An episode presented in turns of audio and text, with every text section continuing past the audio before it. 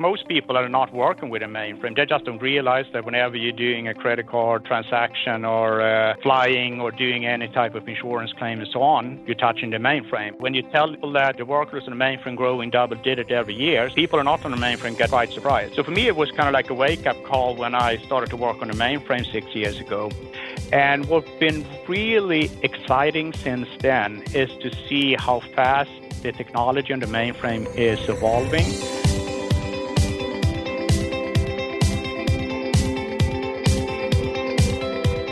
Hi, and welcome to Conversations with Dez. I'm your host, Dez Blanchfield. Today, I have the pleasure of being joined in the studio by Per Kroll. Per is Senior Director for R&D in the R&D space for mainframe division at Broadcom. Per, great to have you on the show. Thanks for making time to join us. Hi, Dez. Great to talk to you. Now, you're a worldwide R&D lead for DevOps, which we'll get into in a moment, and Open Mainframe and AI Ops, and a whole range of other stuff around that. It's a worldwide engineering manager role, from what I understand. I'd love to delve into that a little bit in a moment, but uh, how are things with you? Have you had a great day so far? I have a fantastic day. So I've uh, been on this job for uh, two months, and um, uh, I'm really enjoying it. I'm back to the office, so uh, after spending a couple of months at home, it's fantastic to uh, actually sit with people in the office.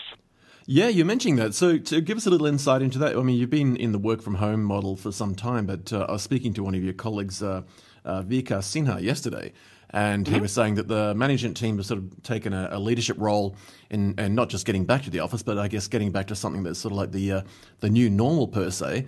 Uh, so, how's that working out? Is it like a number of days in, in the week and back in the office, or is it permanently back in the office? Because I'm, I'm sure you've been sort of in the work from home for some time, as we all have with regard to the COVID 19 pandemic, but we're sort of in the process, I guess, now of trying to get back to something slightly more normal?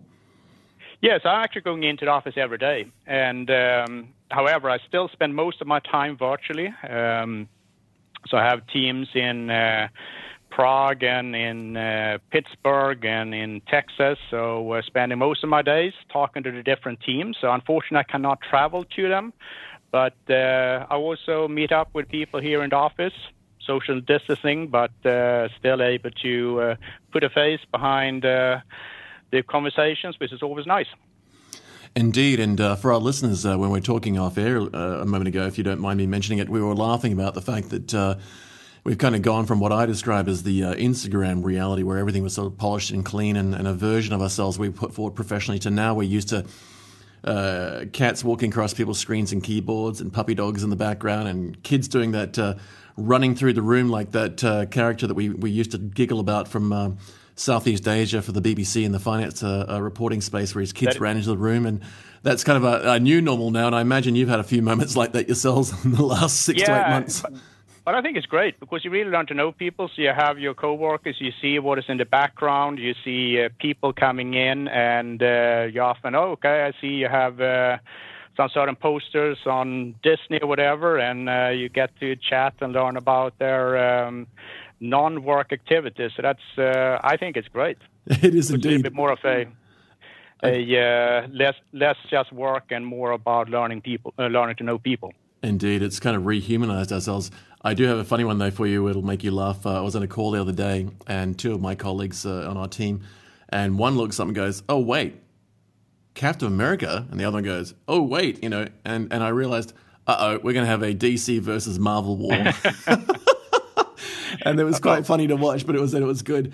Now, um, your role uh, as, as, senior director of R and D and worldwide R and D lead for uh, DevOps and Open Mainframe and AI Ops. I'd love to dive into that in a moment and get to know what a, a day in the life uh, profession of uh, a Per Kroll entails and, and and some of the challenges you deal with on a day to day basis in your job. But uh, before we do that, I wonder if you'd mind uh, if we did a little sideways segue to get to know you a little bit better before we dive into your role, because uh, I understand um, you've got a Master's of Electrical Engineering.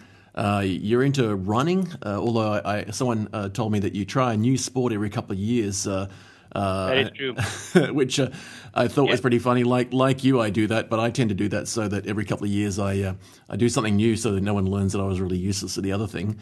Um, it's pretty much much the same with me, you know. It's kind of like, uh, but but you get to try a lot of crazy sports. So paragliding, underwater rugby, did that for uh, some time. And uh, yeah, so um, wow. trying to find something new. And um, I, I started to feel I'm running out of good sports. I, the last few years has been recycling old sports, but uh, still uh, picking up new sports now and then. So. Well, it's great. It keeps it interesting for us to uh, to keep fit as we get a little bit older, and uh, I've uh, I've ended up with that sort of uh, COVID bear sort of thing where I'm like I won't admit how many, but I've got a few more kilos that follow me around the room that I'd like now, and I got to get out and burn them off. So I'm with you. I like trying different sports, I like trying things, but I haven't tried underwater rugby. I must give that a go. Someone told me that effectively you're a geek at heart, which I assumed given the, the type of stuff you tinker with for your day to day life. But one thing I was interested was uh, you, you told me off air that uh, you enjoy your local breweries and that uh, you had the best pun I've heard for ages, and that is that you once tried aiming for the Guinness Book of Beer Drinking, which I think is hilarious because I'm guessing you're a fan of Guinness. Yes, well, it's uh, so I was a geek growing up and didn't uh, drink at all coming to university, and in Sweden, so um, I'm from Sweden, as you maybe can hear from the accent. And in Sweden at university, one of the things you um, did in the technical university was to compete, or some people competed in beer drinking. So after three weeks, I was the beer drinking champion of my university. So it's a bottle, and you have your hands behind your back, and you have to drink it as fast as possible. If you turn a bottle upside down, it takes about six seconds for that bottle to empty. But when you do this competitive beer drinking, you really emptying the bottle in just about one second. Oh my God! and and and but we're taking the hands behind your back and so on takes a little bit longer time. So after three weeks, I was champion at university. I felt I'm really good at this. Oh my so uh, for three months, I was practicing trying to get the uh, world record in beer drinking two days before the competition, they canceled the competition, and I gained 10 pounds, and that was it. Never more drinking beer fast. Now I'm enjoying my beer, drinking it slowly. That's hilarious. I imagine doing that. You must have you must have blown into the bottle to produce a, a positive pressure, and then had the thing blow back. Uh, that's that's bizarre. I love it. You so I'm guessing you're not competitive, but you like to come first, right? Um, yeah, exactly. That's brilliant. Well, you mentioned Sweden. I, I wonder if we could maybe uh, get to lo- know a little bit about sort of your early years, uh, you know, kind of where you grew up, and, and, and I guess sort of you know some of the uh, early inspirations that sort of head you down this path, and you, particularly your career path. Yeah. So I um, uh, grew up in a very small town. Uh, kind of like 20,000 people or less. Uh, you biked everywhere, and it was a great place to grow up. So you knew everybody, you biked everywhere, uh, tried, um, uh, was in different clubs every day, played a lot of chess. So as I said, I was a geek growing up. I didn't want my mom to tell me uh, bedtime stories. I wanted her to tell me math problems. She hated math, so she always fell asleep, and then I was awake, mad at my my, my mom falling asleep and not giving me more math problems. Um, but yeah, um, it was really great growing up in Sweden. That's amazing. One of my favourite parts of the world. In fact, I've spent quite a bit of time in Kista, just out of Stockholm, uh, at oh, the yeah. uh, Ericsson uh, headquarters. And uh, last time I was there, I got up at some ungodly hour, about four o'clock, thinking that it would be dark and I'd get out and get the sunrise and whatnot. And I woke up and it was bright, broad daylight. And I was like, oh, yeah, that's right. it's, it doesn't get dark here very often in winter. Nope. it was bizarre. I woke up sort of feeling like I'd only just gone to sleep, and then I realized, oh no, it's four o'clock in the morning and it's broad daylight. Uh, and there's about Summer, six summers inches. are fantastic. Yeah, and about six inches of new snow on the ground, which froze me. But uh, that must have been amazing. And let's just quickly talk about your uh, career path and some of the uh, highlights you might have had. I'm sure you've had some Yep. amazing opportunities, in, in your, in your, given your background and, and some of the amazing inspirations you've had in your family. And, and no wonder you're a geek with all those sorts of influences. Um, uh, what are some of the first uh, experiences that have been working uh, and, and, and going down this path? Because I, I understand from uh, talking earlier that you started out uh, in, in sort of a programming role, but then moved sort of more into, I guess, uh, what I'm assuming is more of sort of an infrastructure or even a software-defined infrastructure in some way space. Yeah, I think uh, my first job was probably the one that uh, really uh, shaped me the most. Um, I was studying, taking a master's. I loved programming. So I just learned uh, structured programming, Smalltalk in the days, object-oriented development, which I really loved because it allows you to take a big problem and break it down. So it's so beautiful. And my first job was as a programmer, and um, I was so excited to get to meet these professional programmers because obviously in university you build more toy applications.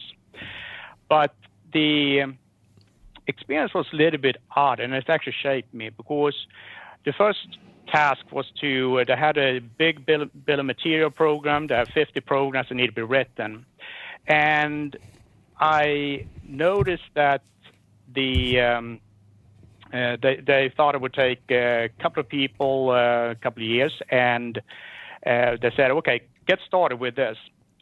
And I noticed that using the structure programming in school, you could really develop the software in a much faster, different way than the people did at the company. Uh, it was a small company, not necessarily the um, uh, most uh, advanced development style. But I noticed that the things I learned in university allow you to develop software many times faster than people were doing at the company. So I asked them, well, can the libraries I developed, can that be shared and used by other people? And there was absolutely no interest. And I got so disappointed that um, the state of how people develop software in that company was so behind what we learned in university. So that was how kind of like inspiring me, making me this make a choice. Do I want to work as an individual programmer? Or do I want to try to influence how the world develops software? So that was actually the time I made a decision that I wanted to work for vendors that were um, helping people with best practices and tools to try to influence how thousands or hundreds of thousands of people develop software rather than trying to do development on my own. So I think that that was kind of like a wake up experience that the state of how people develop software in the industry wasn't always up to par with what was possible. It's a big gap there. So kind of like closing that gap has always been my mission. I love it. It is. It, it reminds me of my similar experience. I remember, um, you know, I mean, I've come sort of from the Commodore 64 and the um, A2E sort of Apple uh, era, but uh, learning, uh, you know, in the early days, so you, know, you start out with BASIC and then you learn things like Pascal and get a bit of structure, and then you move into assembler but when I moved into teaching myself C and then eventually C, and I learned about standard template libraries uh, and, and then got a, a, first real job in a, in a finance company, same experience where it's like, I couldn't work out why everybody was running the same code over and over and over. And they used to put right. these ideas up on a chalkboard going, we're going to build this module. And I'd end up going through the code. And, and you know, we didn't obviously have GitHub and tools like that or even source code repositories, but I would, uh, I'd get copies of everyone's floppy disks and review the code and see if um, I could reuse any of it. And they used to think it was an ab- abhorrent idea. Oh, you're using my code. You know, you're stealing right. my work. I'm like, no, I'm trying to standardize. You know. And one time I got into trouble because uh, somebody yelled out and they're like, "Oh, I don't know how my sort routine works. My sort routine's changed." And I'm like, "Oh yeah, I changed it from quick sort to something else, and I forget what it was." And they're like, "Well, I don't know how that works." And I'm like, "Well, let me teach you." And like, "No, don't change my code." And I'm like, "Well, it runs 40 times faster," you know. And I used to find it abhorrent, and I'm sure there's sort of your some experience, but I didn't, unfortunately, uh, uh make the same move you did. I kind of decided I'd take a break from application development and move into systems development. But yeah, it used to drive me crazy. I don't know if we've actually necessarily uh, uh, uh, advanced and progressed that far, but certainly on, on the mainframe platform, it's something that can be standardized. Um, and and you're in the US now, so how how did you make that sort of step from uh, I guess uh, your your early years in, in Sweden to sort of uh, making the move into the US? Yeah, so one of the first jobs I had in Sweden was to work for a company that did um, object-oriented tools and processes for object-oriented development. So I got a chance to, 27 years ago, uh, come over to US to start up their US subsidiary. So I started that up and did a lot of consulting around object-oriented development and so on then that got acquired by a company in Silicon Valley. I started dabble a little bit with iterative development in the early 90s, but I got way more wrong than right because we didn't know really how to do it. So uh, then I met some people uh, that had been doing iterative development for a long time, and um, we um, got together and um, created a um, uh, what became uh, the uh, most broadly adopted uh, software engineering process that were kind of capturing best practices now to iterative development, test automation, how to use modern configuration management system, and so on. Just like mid 90s, so I learned tons from working with many of the leading people in the world because what we did was to capture best practices on how to do software development and put that into this knowledge base and uh, then uh, work with different companies to adopt these best practices. So a lot of fun and uh, great learning. Got a chance to work with some of the smartest people in the industry. Wow, that's amazing. Well, I guess that fits perfectly into kind of where you are now, as far as heading up, uh, uh, you know, part of the business around not just research and development, but I guess uh, development in, in its traditional sense from a software point of view. And and I guess that leads us into our overall theme of the discussion today, which is uh, AI ops and and mainframe, and in particular connecting mainframes to the cloud. Um, maybe if we kick off with one of the questions I had prepared here for you with regard to how uh, mainframe creates a better hybrid cloud because I've been very much of the view that you know there's been a big shift to pivoting to cloud and adopting cloud models, cloud design principles. Everybody's talking yep. about microservices and uh, you know the API economy and whatnot. And, and, and, in many ways, I sit there thinking, have you never had your hands on a mainframe? you know, because in my mind, the mainframe's been the biggest cloud box on the planet and the biggest Linux box on the planet for a long right. time. Um, but when we think about this whole space of how the mainframe creates a better hybrid cloud, and, and I guess some of the shifts that have enabled that, um, yeah. How do you describe that when you when you sort of get to the situation where someone asks you, well, what does it actually mean? Well, what do you mean when you say the mainframe creates a bit of hybrid cloud? Yes, I mean, and I'm one of these. Um, when I started to work on the mainframe, uh, I did very little work back back in the days, right? But I kind of spent 30 years not touching the mainframe, and then coming back to the mainframe, I didn't at all realize how critical the mainframe still is. So starting with that, um, because like most people are not working with a mainframe, they just don't realize that whenever you're doing a credit card uh, transaction or uh, uh, flying or doing any type of insurance claim and so on, you're touching the mainframe. Indeed. And when you're tell, telling people that uh, the workloads on the mainframe growing double digit every years, uh, people are not on the mainframe get get quite surprised. So for me, it was kind of like a wake up call when I started to work on the mainframe six years ago. And what's been really exciting since then is to see how fast the technology on the mainframe is evolving, uh, the adoption of um, open technologies, open APIs. Um, allowing you to integrate both with a business application, but also um, uh, I got an opportunity to uh, be uh, one of the people that uh, helped create the Zowe open source project, which is the first open source project uh, for z/OS. I mean, obviously Linux and a lot of open source software have been running on the mainframe for a long time, but this is targeting specifically z/OS. And the goal there is to open up and making sure that you, um, as a system programmer, as a developer, as a uh, operator, we can make sure that environments you're using are very similar and have cloud native access and as much as possible have the same type of experience that you have on other platforms. And also making sure that if, you have a DevOps environment, if you're using Git and Jenkins, Visual Studio, and so on, for development on the distributed platform, you should be able to use that same environment on the mainframe. So still more work to do, but all of those things, um, uh, you want to make sure that mainframe is only different because it's more reliable and stable, but from other perspectives like development perspective or how you are using AI ops environment, that should be as similar as possible to other platforms. Right, and and uh, you know, when I did some of my background and, and put some notes together in this, uh, uh, from what I understand, you spend most of your career, as you said before, on sort of what we would describe as a distributed side of world. Yep. Um, and that over the last, I guess, you know, five or six years, you've sort of moved into this space, and, and from what I understand, you've led this evolution, as you said, into uh, basically what we would nowadays call DevOps, and and I think what in your world you called AI Ops, which I'd love to get into in a moment, um, around the mainframe. I wonder if you could maybe firstly just describe what you mean when we sort of say AI ops and then give us some of insights into kind of the, the, the big key trends that we need to be aware of that you've observed of late uh, on the mainframe itself over the last few years. Yeah, so so the, the problem you have um, if, if, looking at first, uh, the mainframe is known to be reliable, and, uh, and, and uh, the official name IBM Z for the mainframe, Z stands for zero downtime, right? So it's all about reliability. But when you're connecting the mainframe to the cloud, the shift that has happened is that the reason you see workload, uh, workload growth on the mainframe is that you obviously accessing your account much more often than you did 10 years ago when you had to go, or 20 years ago when you had to go and talk to a teller to look at your balance and so on. You keep on changing seats when you're flying. Uh, you keep on doing credit card transactions more and more rapidly. So there's much more workload hitting the mainframe.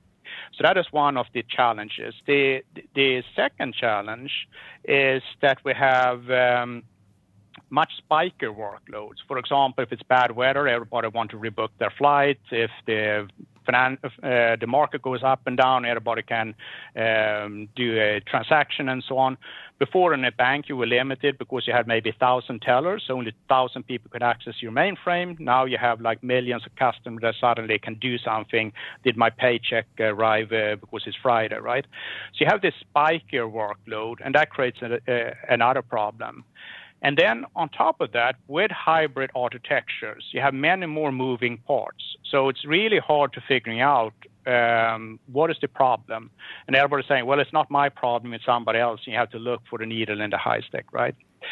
And uh, as if that wasn't enough, you have more and more rapid application ch- uh, changes, right? So uh, in a digital enterprise, you have like hundreds of uh, updates every day hitting the mainframe. So you really need to um, deal with all of that complexity. And the one of the beauties with the mainframe is that there is tons of operational data that allows you to understand how things are running. But every year, you're almost doubling the operational data. So it's growing rapidly. So how do you make sense of all of that data, right? It, it's kind of like a huge big data problem. So it's about finding that needle or the haystack. Along all of that operational data, what do I need to care about? How do I identify that? And how do I contextualize that information? Well, I guess that leads me to my next question that I wanted to, to delve into, and that is that um, when we think about all the things you described, one of the challenges is, is, is deriving some form of insights from all the data we have on the platform, and as you said, then then applying some context to that. And there's a term that comes up often around your world, uh, such as contextual insight, and the ability to make sense of not just a lot of data, but disparate data. Um, yep. And on the mainframe, I guess you know, as a foundational platform for computing in various forms and networking um, in today's digital economy, and as you said, like you know, you yourself discovered that uh, the mainframe never went away. It's always been here and, and, and it has been driving. Uh, you know, I think someone quoted something about 82, 83% of the world's critical data is sitting on mainframe yep. still and always was. And, and, you know, and many people can be forgiven for forgetting that, um, but it just keeps ticking on. It's like the little engine that can. Um, yep. But because of the ability for the mainframe to handle not just uh, a lot of data, but extreme workloads, and as you said, you know, with these massive bursts of, of, of uh, sometimes random because of weather or whatever the case may be, or flight changes, without disruptions. Um, I wonder if you could maybe just dive into not just, excuse me, not just the role of AI ops and why it's growing in popularity, but also just a little insight into kind of uh, what you mean when you describe this concept of contextual contextual insights to allow you to make sense of the data you're getting there and, and, and drive some, I guess, you know, data driven decision making from that. Right. So, so the if you're looking at uh, data, you um, uh, you have access to tons of data. But if you're looking at in a real world, if I give you a big list of names, and then I give you a big list of activities, and I give you a big list of dates and a big list of uh, something else like food types or something like that, right? Great, you have tons of data, but what do you do with it? It doesn't tell you anything, right? So contextualizing that data means that we're putting a context behind it.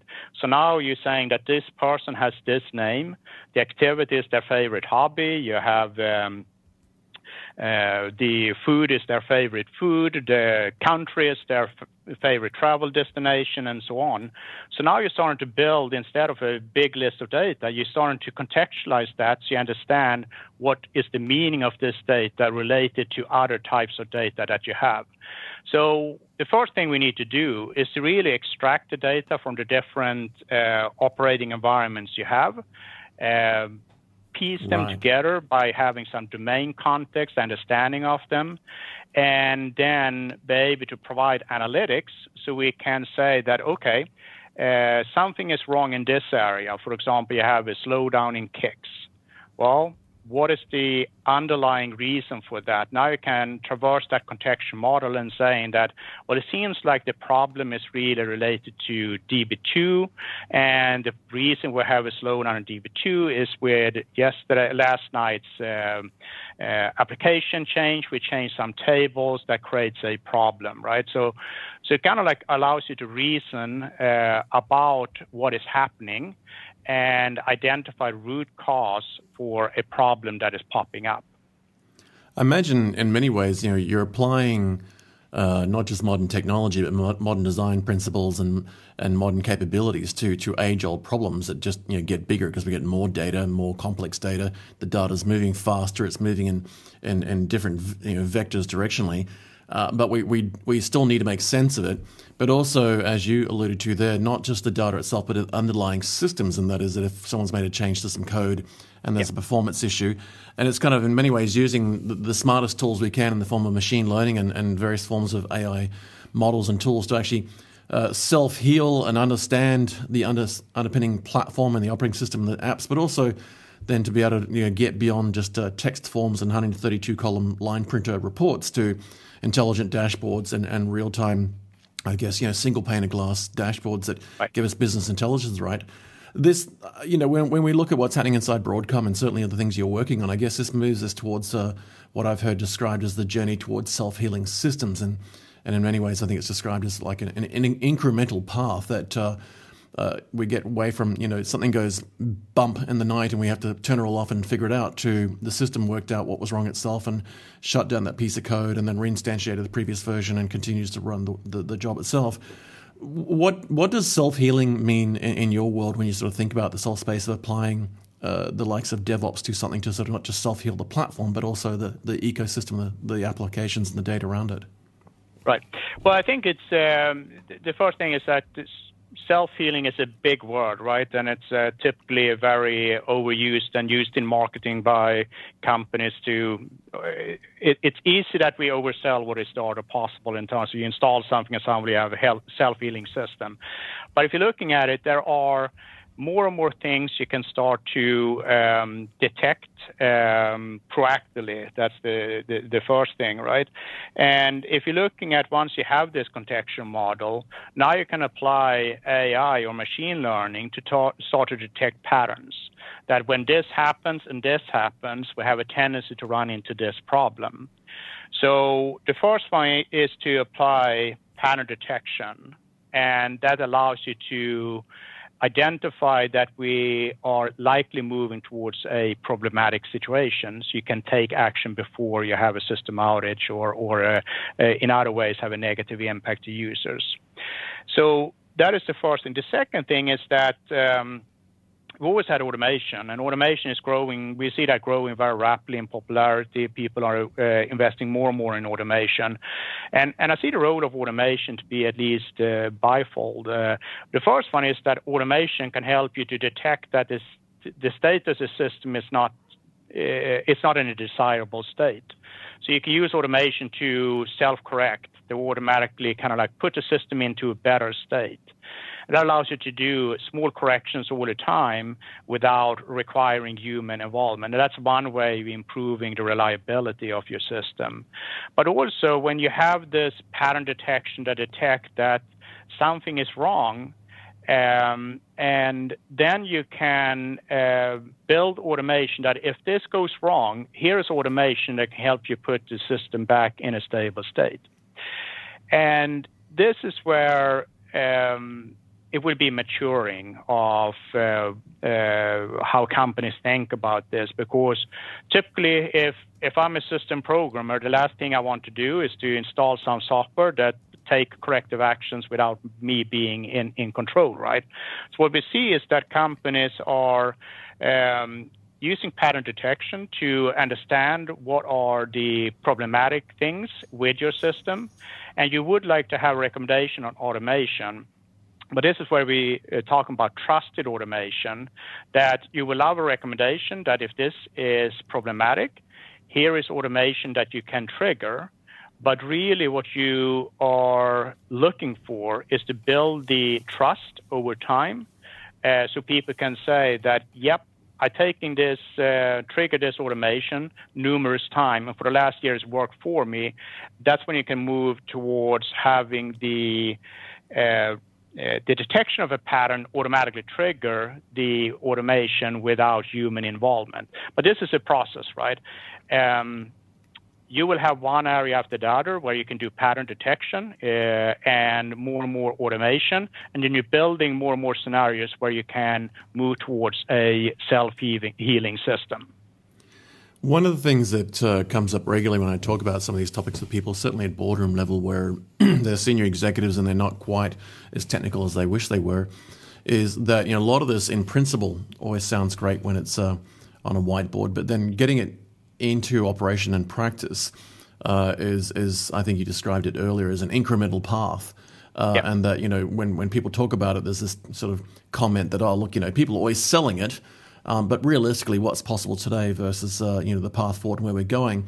Uh, I wonder if you could sort of walk us through that sort of journey uh, from your experience over the last few years, where the ideal scenario of applying AI ops to a problem, either the platform or the ecosystem in, in itself for the apps or, or, even the data inside it, uh, kind of where it started, where we are today, and kind of in an ideal world where we're going to. Yeah, so so um, um, it's as we said, it's very much an incremental process, right? So uh, what we see is that for this to work, it's not enough to just install something and then suddenly you can apply AI on large scale. Uh, what we are doing is to develop the domain models that gives you some generic insights. What we notice when we work or when we work with customers, we need to then merge our domain knowledge with the domain knowledge of a customer.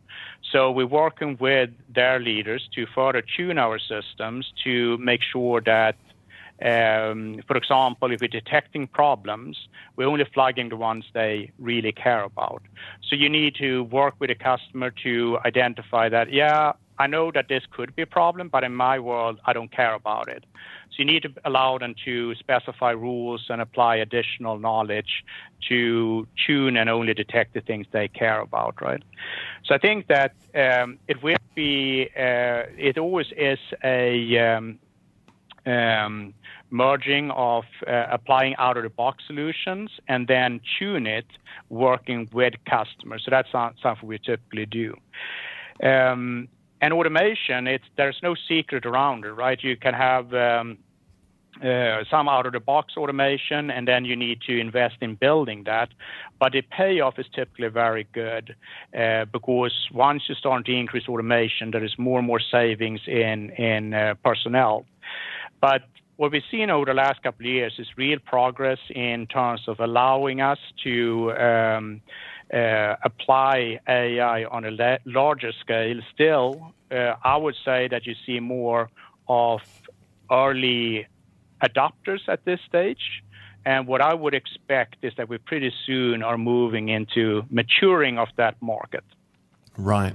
You know, there's been a lot of big trends uh, around the world that have taken place very recently, and you know, cloud is one of them, which I'd like to get into in a moment. Excuse me, but also, um, you know, the whole concept of big data, and it always reminds me of my sort of late teens and early twenties, of sort of working on mainframe platforms where we didn't realize it, but in many ways, the, the the mainframe platform was sort of the original big data platform in many ways, and then we sort of went through the big iron sort of mid range space with you know various platforms from the likes of Sun Microsystems and other brands that sort of bought up big, heavy boxes that looked and felt like mainframes, but really uh, weren't, and uh, kind of you know ran platforms like Unix. And then you know we ended up with the sort of the I guess the early 2000s to mid 2000s where we had you know commodity PC clusters. And, yep. and, technologies like Hadoop came out, and sort of you know people like Doug Hud- Doug Cutting and Mike Cafarella, and, and early work around the uh, open source search engine that they took to Yahoo called Nutch, uh, and we worked out that uh, you know, we could put not just uh, gigabytes and terabytes, but petabytes on these things.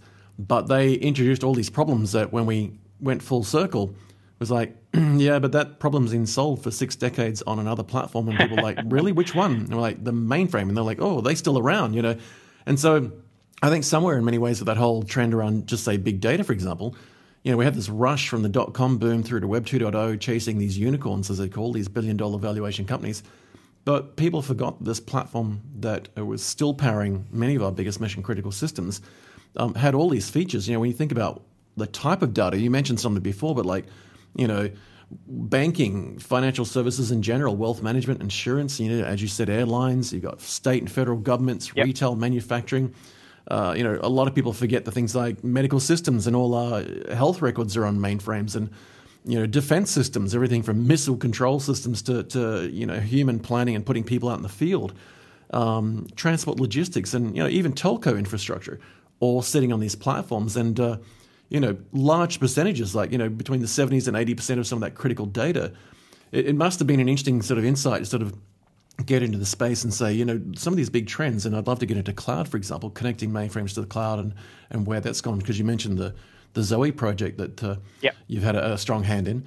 These trends, when they come up, you must sort of sit there and scratch your head and think, how did how do people miss this? Like this, this, this big data capability, this cloud capability has always been there. I guess the trend now is to move that connectivity to the cloud. What, what does that conversation look like in, in your world, sort of when you get to that point and go, mm, let me tell you what the mainframe does? Yeah, and and just a good good another example, right? If you're looking at going back to the self healing, right? There's uh, the mainframe always been somewhat self healing to a larger degree, and that's one of the reasons it's uh, very reliable. So it's it's not a new concept on the mainframe, as as you said, but yeah, it's um, it's. Uh, it's always been uh, like a cloud server, as you say. So many of these concepts are not new. I think the trend or the change is that while the mainframe has been, uh, in many ways, a big cloud server, and that's its origin, the original cloud server, uh, I do think that the mainframe for a while uh, was behind on thinking about open standards and so on. So I think some of these movement is not about introducing new concepts to the mainframe, but rather leveraging the standardized ways that have evolved on the distributed side and making sure that those standardized approaches, whether it's uh, uh, RESTful APIs, uh, we talked about the DevOps environment abuse and so on, that, that they really should work just as well on the mainframe, and the mainframe should be as open. So it's not a new paradigm, but I do think there is some uh, a lot of new innovation that is needed on the mainframe to really reintroducing concept, but now with more modern technologies. One of the problems, and what surprised me, for example, is how many companies today are still doing greenfield development on the mainframe. And it's not because we haven't had more modern tools on the mainframe. We've had it for a number of years, but companies have underinvested so they are more behind on how they do development on the mainframe than they are on the distributed side. And that is the bigger problem. There is a gap between what is the art of possible and based on the de- investment level, what are people actually following in terms of development environment, uh, uh, availability of RESTful APIs, you can easily access information, uh, modernizing your operational environment, so on. So there is a gap there that I think is um, yeah. bigger than it is on the distributor side. So one of the key things, what what what we need to do is to close that gap. And key thing there is the the decision makers that sit on the money today they come from cloud environments, they know AWS, but have very little insight into the mainframe, and we need to educate them on the uh, the value of the mainframe, what is the start of the uh, art of possible, and making sure that they understand that the same type of development practices, the same type of operational environments, the application of AI and so on, uh, is possible on the mainframe and sometimes ahead if you're looking at applying big data and so on. It reminds me of a project I did about 12 years ago where one of the largest transport and logistics companies in the world had the opportunity to look at uh, consolidating the data center environments. And I was having yep. to be talking to the CIO, and I said to her, I noticed there's a lot of really old trucks in the field with your logo on them, and the, and, and the, and the parking lots outside and the maintenance bays outside. A lot of very old trucks that I would call collector's items. And when I was talking to one of the drivers and asked if I could jump up in the cab and have a look, I said, you know, I used to I used to drive these around the workspaces of my dad's company up in the the, the, the highlands of Papua New Guinea like decades ago, and they're all manual. Um, why are you driving all these old trucks? And she said, oh, well, you know, the company has a view that that, that, you know if it works don't change it etc introduce risks and i said yeah but you know automatic transmissions have been around for a long time and uh, they're intelligent fuel control systems now so you're probably burning a lot more fuel than you needed to with these old diesel engines and driver fatigue with having to manually change gears. It just doesn't make sense. Curiously she wrote it all down and took it back.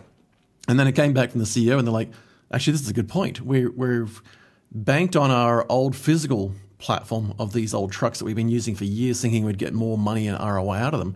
But then we took your comments to heart as being a geek and said, are we using more fuel by driving these old manual trucks? And right. is there more risk exactly. by people having to manual gear change? And it turns out the answer is yes. And then, you know, five or six years later, the entire fleet was updated. And uh, I had the same conversation with a driver in the car park while I was waiting to go and meet with the CIO again a few years later. And I said, "Oh, how's the change been?" He said, "Oh, you've no idea. My left hand, my left arm doesn't have a bigger bicep than my right arm anymore because I'm not manually changing the gears, and and uh, we're using sort of you know ten percent less fuel because these trucks are more efficient and, and, automatic transmissions and so forth. But he said the main thing is that we just enjoy our jobs better. Things get done smarter. Uh, right. And we're not driving these big, massive 42 foot containers around the place. Now we're getting different size trucks.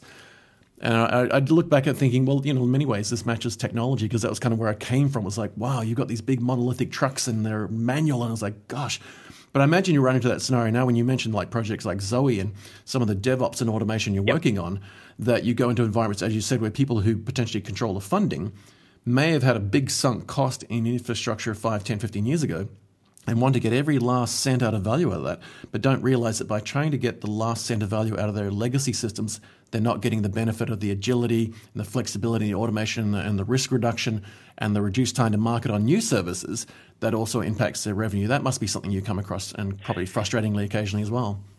Yeah, and and luckily I see a pretty big change the last uh, I would say three years. I, I, think there is much more appreciation now than uh, if I go six years back uh, in terms of that people need to invest in a mainframe, how essential it is. So I do think there is a change in the conversation. Um, and it's an ongoing education of people, uh, but more and more companies are, uh, I mean, if you go uh, six, ten years back, many people try to get off the mainframe. It's only will have a few years left and so on. We know that that uh, that that uh, didn't realize. um, but now you see that companies uh, go through a second wave of did, becoming a digital enterprise. The first wave was very much about um, innovating around how you accessed different services, mobile and so on, and and uh, driving a more personal interaction with your core business processes. And now to be competitive, you need to innovate around your core processes. Well, where does those core processes reside? Well, they reside on the mainframe. Where does the data reside? It resides on the mainframe.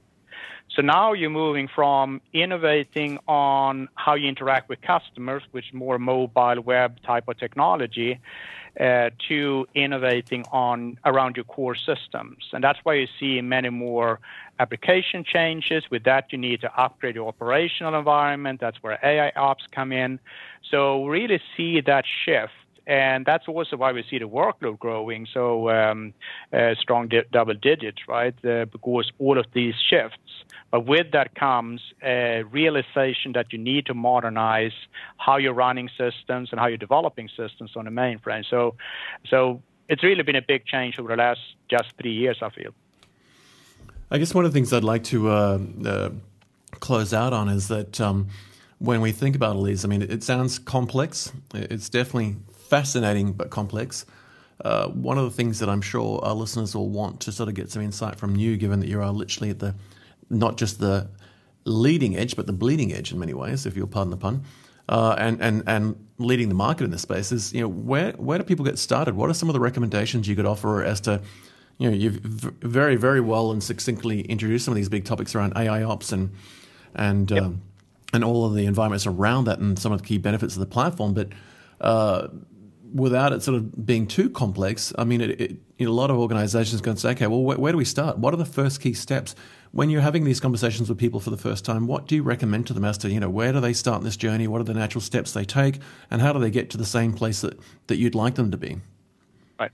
Well, we often start uh, our discussion with customers is um, uh, suggesting that they do what we call MRI, and, and, and the abbreviation uh, stands for Mainframe Resource Intelligence, but we use MRI as an abbreviation for a good reason. We wanted to think in terms of the medical term with MRI, right? You scan uh, your body and, and, and have a detailed view of what, what is working and not working.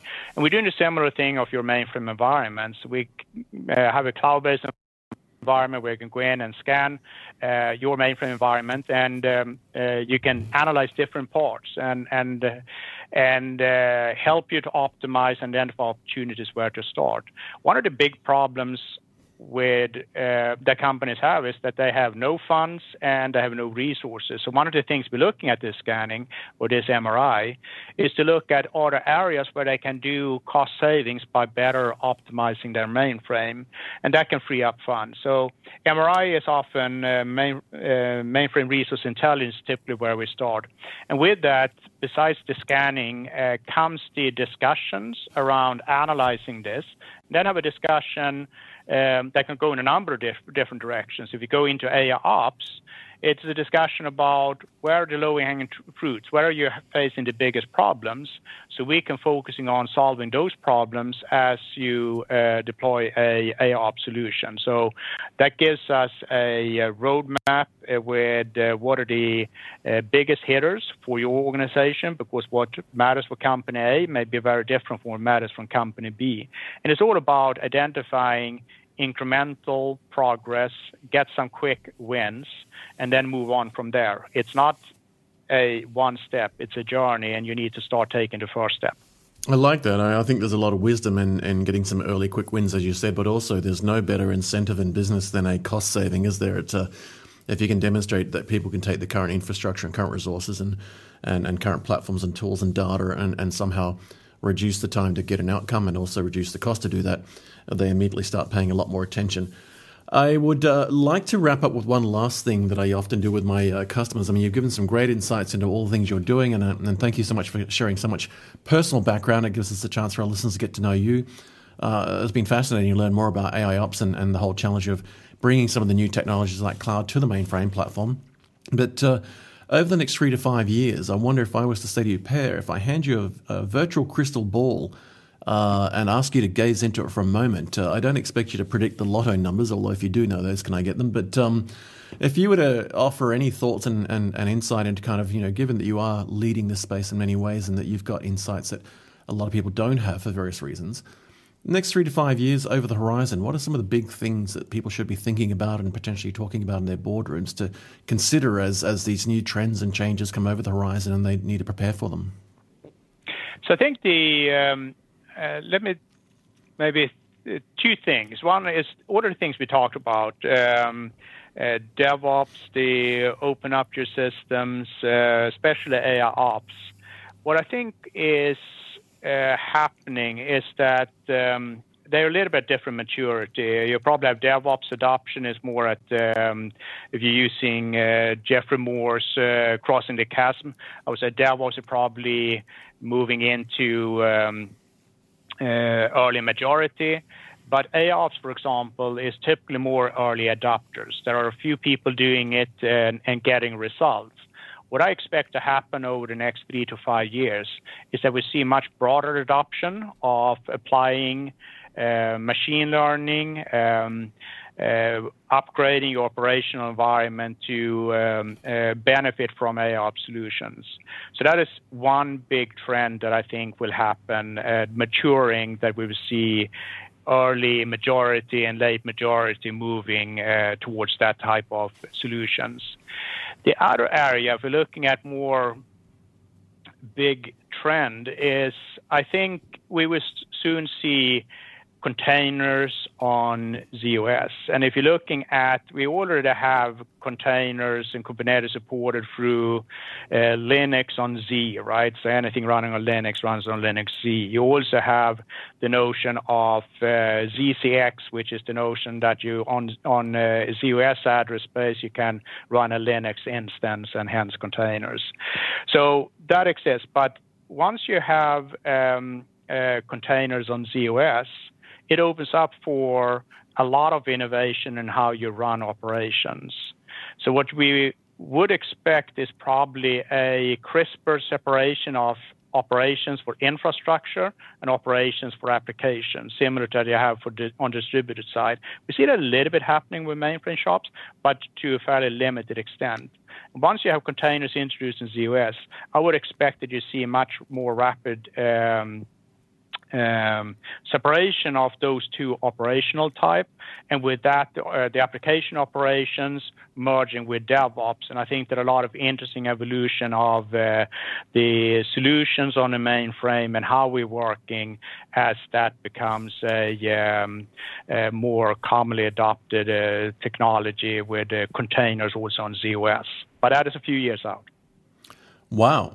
Amazing insight. And look, I think that'd be very exciting. It, uh, I mean, as you said, there's an enormous adoption of some of these technologies like uh, uh, you know containers and platforms like Docker and uh, and, and, orchestration automation tools uh, in the operational space, such as Kubernetes, in various you know, private or public clouds. But to see that uh, transition back onto sort of the mainframe platform, so that there's more of a seamless integration between the development processes, the design patterns and access to data, yet with still the controls that come with mainframe. I think it'd be very exciting. So, some great food for thought for people who are challenged both with uh, business and technology and funding requirements to sort of look forward and go, what do we need to be doing the next few years? And certainly an opportunity to kind of revisit the uh, the the opportunity to leverage the mainframe platform more than than many organisations might have in the last uh, five or six years. Well, uh, Per, it's been fantastic. It's been an hour with you. Thank you so much for making time to catch up with me. It's been long overdue, and I've been looking forward to this conversation for a long time, uh, both as a, a, geek and a mainframer myself for many years, and, uh, and, and and missing spending as much time on hands-on keyboard with mainframes as I used to. Uh, and congratulations on the amazing role you have, uh, sort of you know, heading up R and D in the in this mainframe division and some of the exciting projects you're working on, like Zowe and so forth. I think it's just exciting that we've got people like you leading us in the charge towards the new brave future. And I think if uh, next time I do a, a, credit card transaction or a, or a flight booking, I'll have you in the back of my mind knowing that uh, you're there uh, making sure that things keep uh, running through the night and applying uh, AI ops to keep things self healing. Uh, and into a brave new future. And hopefully, we'll have you back on the show again soon to continue the conversation into where we've gone in the next six or so months since we spoke. I hope so, uh, Dez. I really enjoyed the conversation, and uh, you have a fantastic day. Uh, it was great to talk to you.